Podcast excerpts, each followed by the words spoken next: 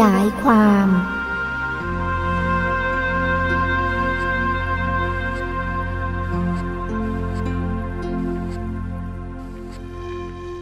หนึ่งจุดมุ่งหมายของพระพุทธศาสนา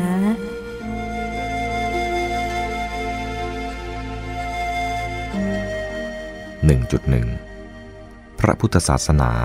เป็นศาสตร์ที่มุ่งตอบปัญหาที่ว่าทำอย่างไร เราจะเข้าถึงความพ้นทุกข์อย่างสิ้นเชิงได้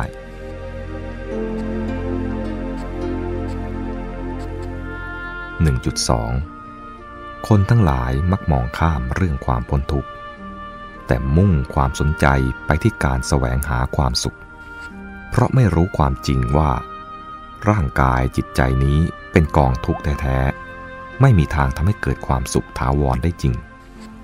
ยิ่งดิ้นรนหาความสุข หรือหนีความทุกข์มากเพียงใด จิตใจก็ยิ่งมีภาระและความทุกข์มากขึ้นเพียงนั้น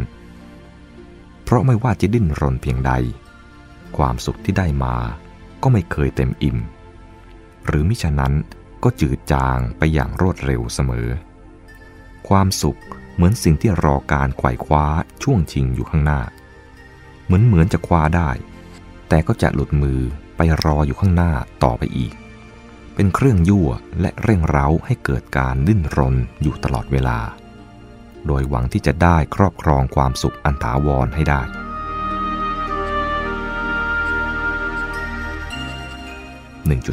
1.3 แท้จริง ความสุขที่พวกเราเที่ยวแสวงหานั้น เป็นเพียงภาพลวงตาที่ไขว่คว้าไม่ถึง เรามักคิดว่า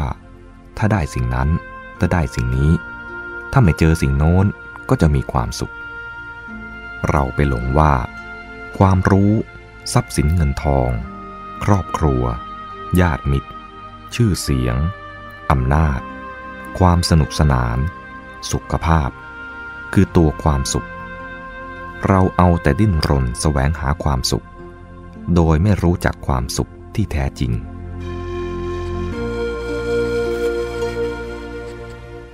1.4พ ระพุทธศาสนา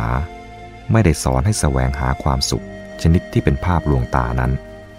แต่สอนให้เรียนรู้ทุกข์ซึ่งเป็นความจริงของชีวิต มีแต่พระพุทธศาสนาเท่านั้นที่ตอบปัญหาเรื่องทุกข์ไว้โดยตรง รวมทั้งบอกสาเหตุของความทุกข์ และบอกวิธีปฏิบัติเพื่อความพ้นทุกข์สิ้นเชิงเอาไว้ด้วย ถ้าเราศึกษาเรื่องทุกข์จนเมื่อใดเข้าถึงความพ้นทุกข์ เมื่อนั้น จะได้พบความสุข อันเต็มบริบูรณ์ปรากฏอยู่ต่อหน้าต่อตานี้ทันที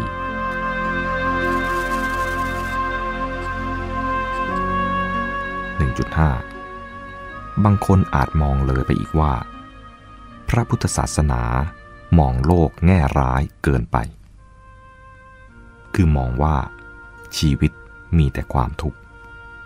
ประเด็นนี้ต้องขอแขวนไว้ก่อนเป็นการชั่วคราว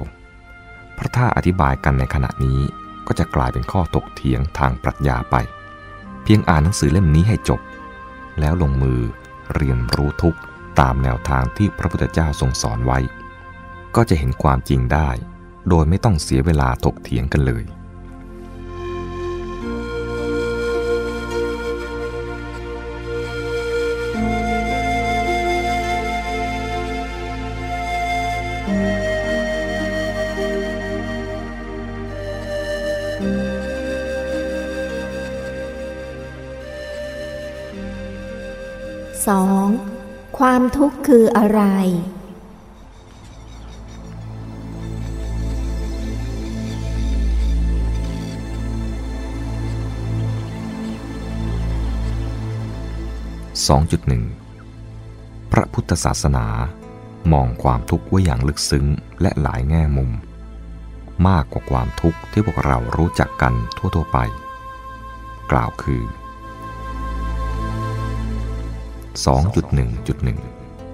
ทุกขเวทนา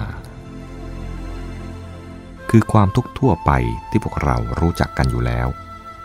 ได้แก่ความทุกข์กายทุกข์ใจนั่นเองสำหรับผู้ที่ไม่เคยเจริญสติ อาจรู้สึกว่า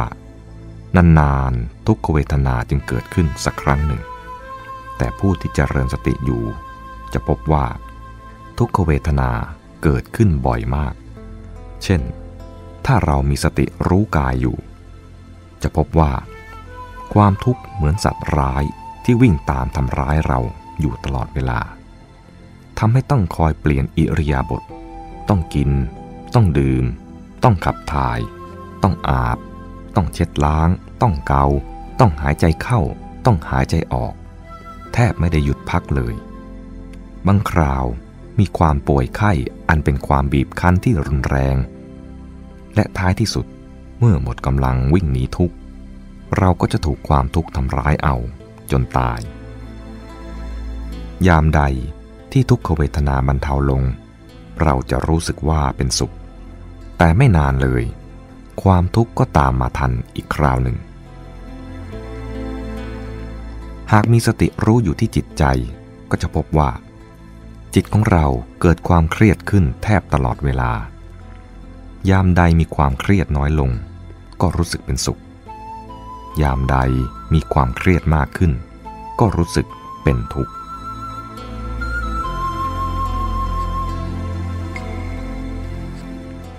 2.1.2 ทุกขลักษณะ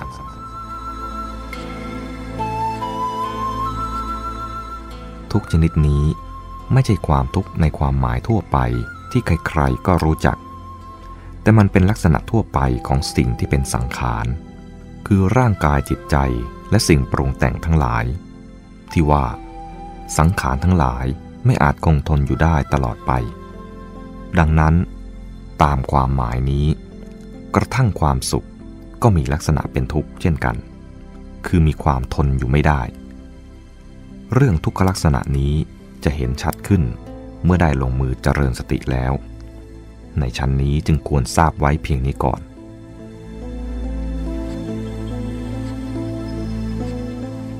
2.1.3 ทุกเพราะตัณหา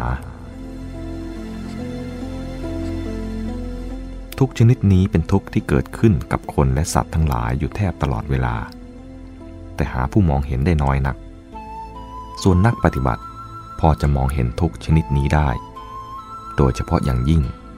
ผู้เจริญสติโดยใช้อารมณ์ในฝ่ายนามธรรม ซึ่งจะเห็นว่า สมุทัยเป็นเหตุให้เกิดทุกข์ คือเห็นว่า หากจิตเกิดความอยากหรือตัณหา และความยึดถือหรืออุปาทาน คือตัณหาที่มีกำลังกล้า ในรูปนามและอารมณ์ทั้งหลายแล้ว จิตจะเกิดความทุกข์ คือความอึดอัดขัดข้องทั้งหลายขึ้นมาทันที หากจิตปราศจากความอยากและความยึดถืออารมณ์ จิตจะไม่ทุกข์ แต่กลับจะทรงตัวอยู่อย่างเด่นดวง มีสภาพรู้ ตื่น เบิกบาน และมีความสุขอยู่โดยตัวของมันเอง ผู้ปฏิบัติที่จิตเกิดปัญญาเต็มที่ในระดับนี้ จะมีสมาธิบริบูรณ์ คือจิตจะตั้งมั่นอยู่ได้ โดยไม่ต้องระวังรักษาอีกต่อไป อันเป็นภูมิธรรม ในระดับพระอนาคามีนั่นเอง ท่านที่เข้าถึงภูมิธรรมขั้นนี้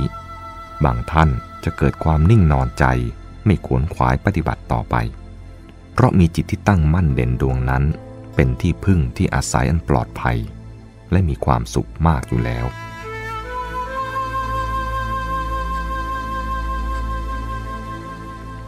2.1.4 ทุกขสัตว์หรือขันคือทุกข์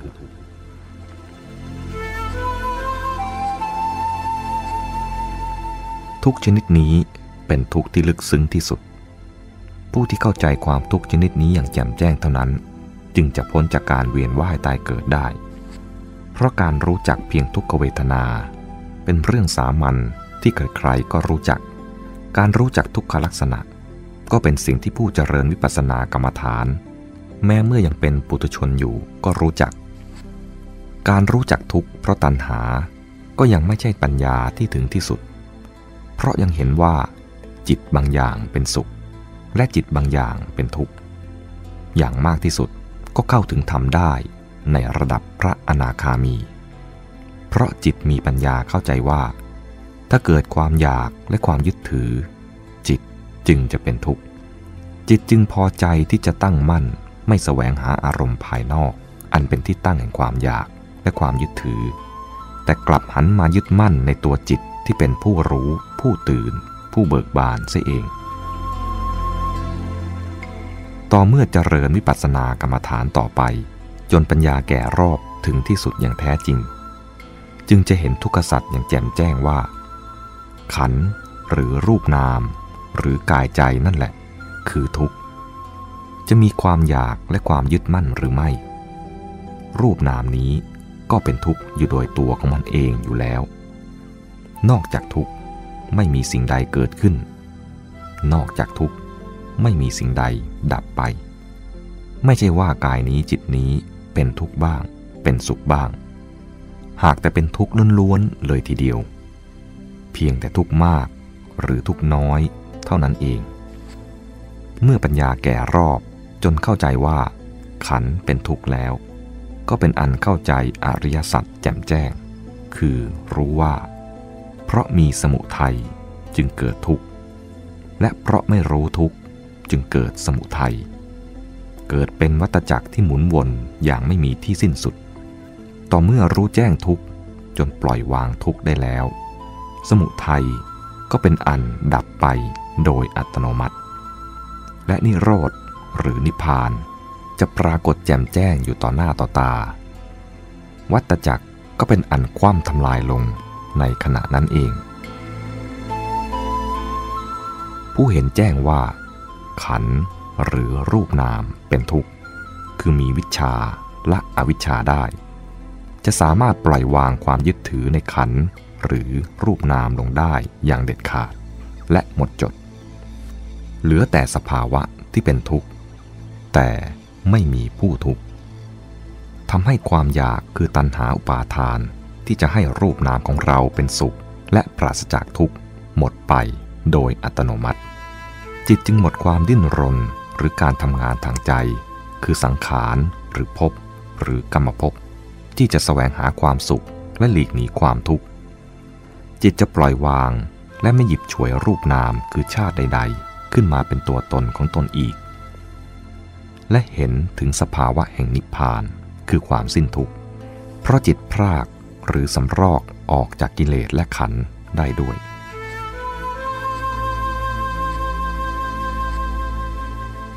การเจริญสติปัฏฐานเป็นทางสายเดียวที่จะทำให้เรารู้แจ้งถึงสัจธรรมเหล่านี้ได้ และเมื่อเข้าใจแจ่มแจ้งในความจริงดังกล่าวนี้แล้ว จิตก็จะคลายความอยากและความยึดถือในสิ่งอื่น ๆ ที่จิตไปรู้เข้าเป็นลำดับลำดับ จนถึงขั้นปล่อยวางความยึดถือในทุกข์คือกายและจิตได้ในที่สุด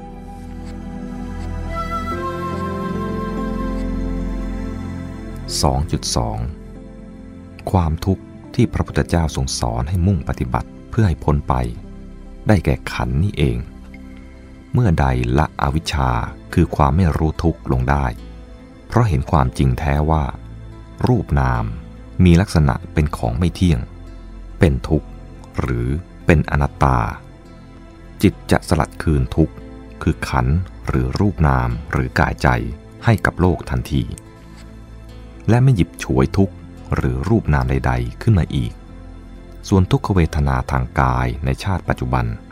เป็นเรื่องที่หลีกเลี่ยงไม่ได้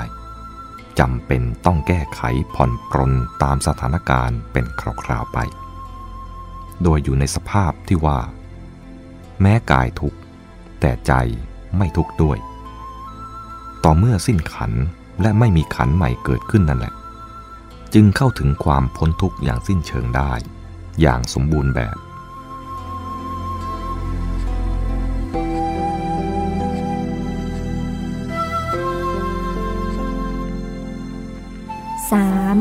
ความทุกข์เกิดจากอะไร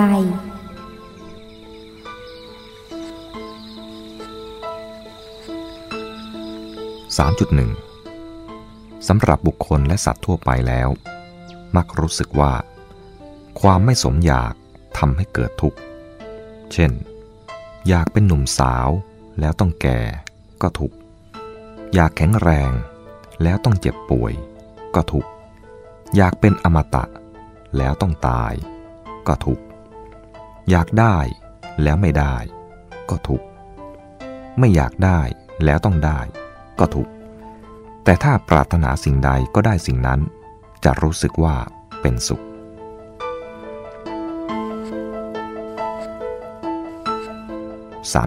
3.2 สำหรับผู้ปฏิบัติจะเห็นความจริงได้ลึกซึ้งยิ่งขึ้นไปว่า ความอยากต่างหากที่ทำให้เกิดทุกข์ เพราะความอยากทำให้จิตต้องดิ้นรนทำงานหนักทั้งวันทั้งคืน เพื่อจะให้เราเป็นสุข และพ้นจากความทุกข์ทั้งปวง ถ้าปราศจากความอยาก จิตก็ไม่ต้องดิ้นรนกระวนกระวาย มีแต่ความสุขสงบอยู่ในตัวเองเท่านั้น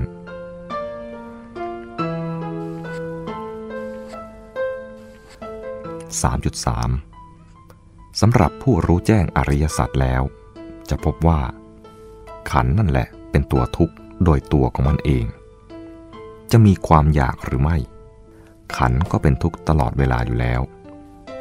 แต่เพราะอาวิชชาหรือความไม่รู้แจ้งว่า ขันเป็นตัวทุกข์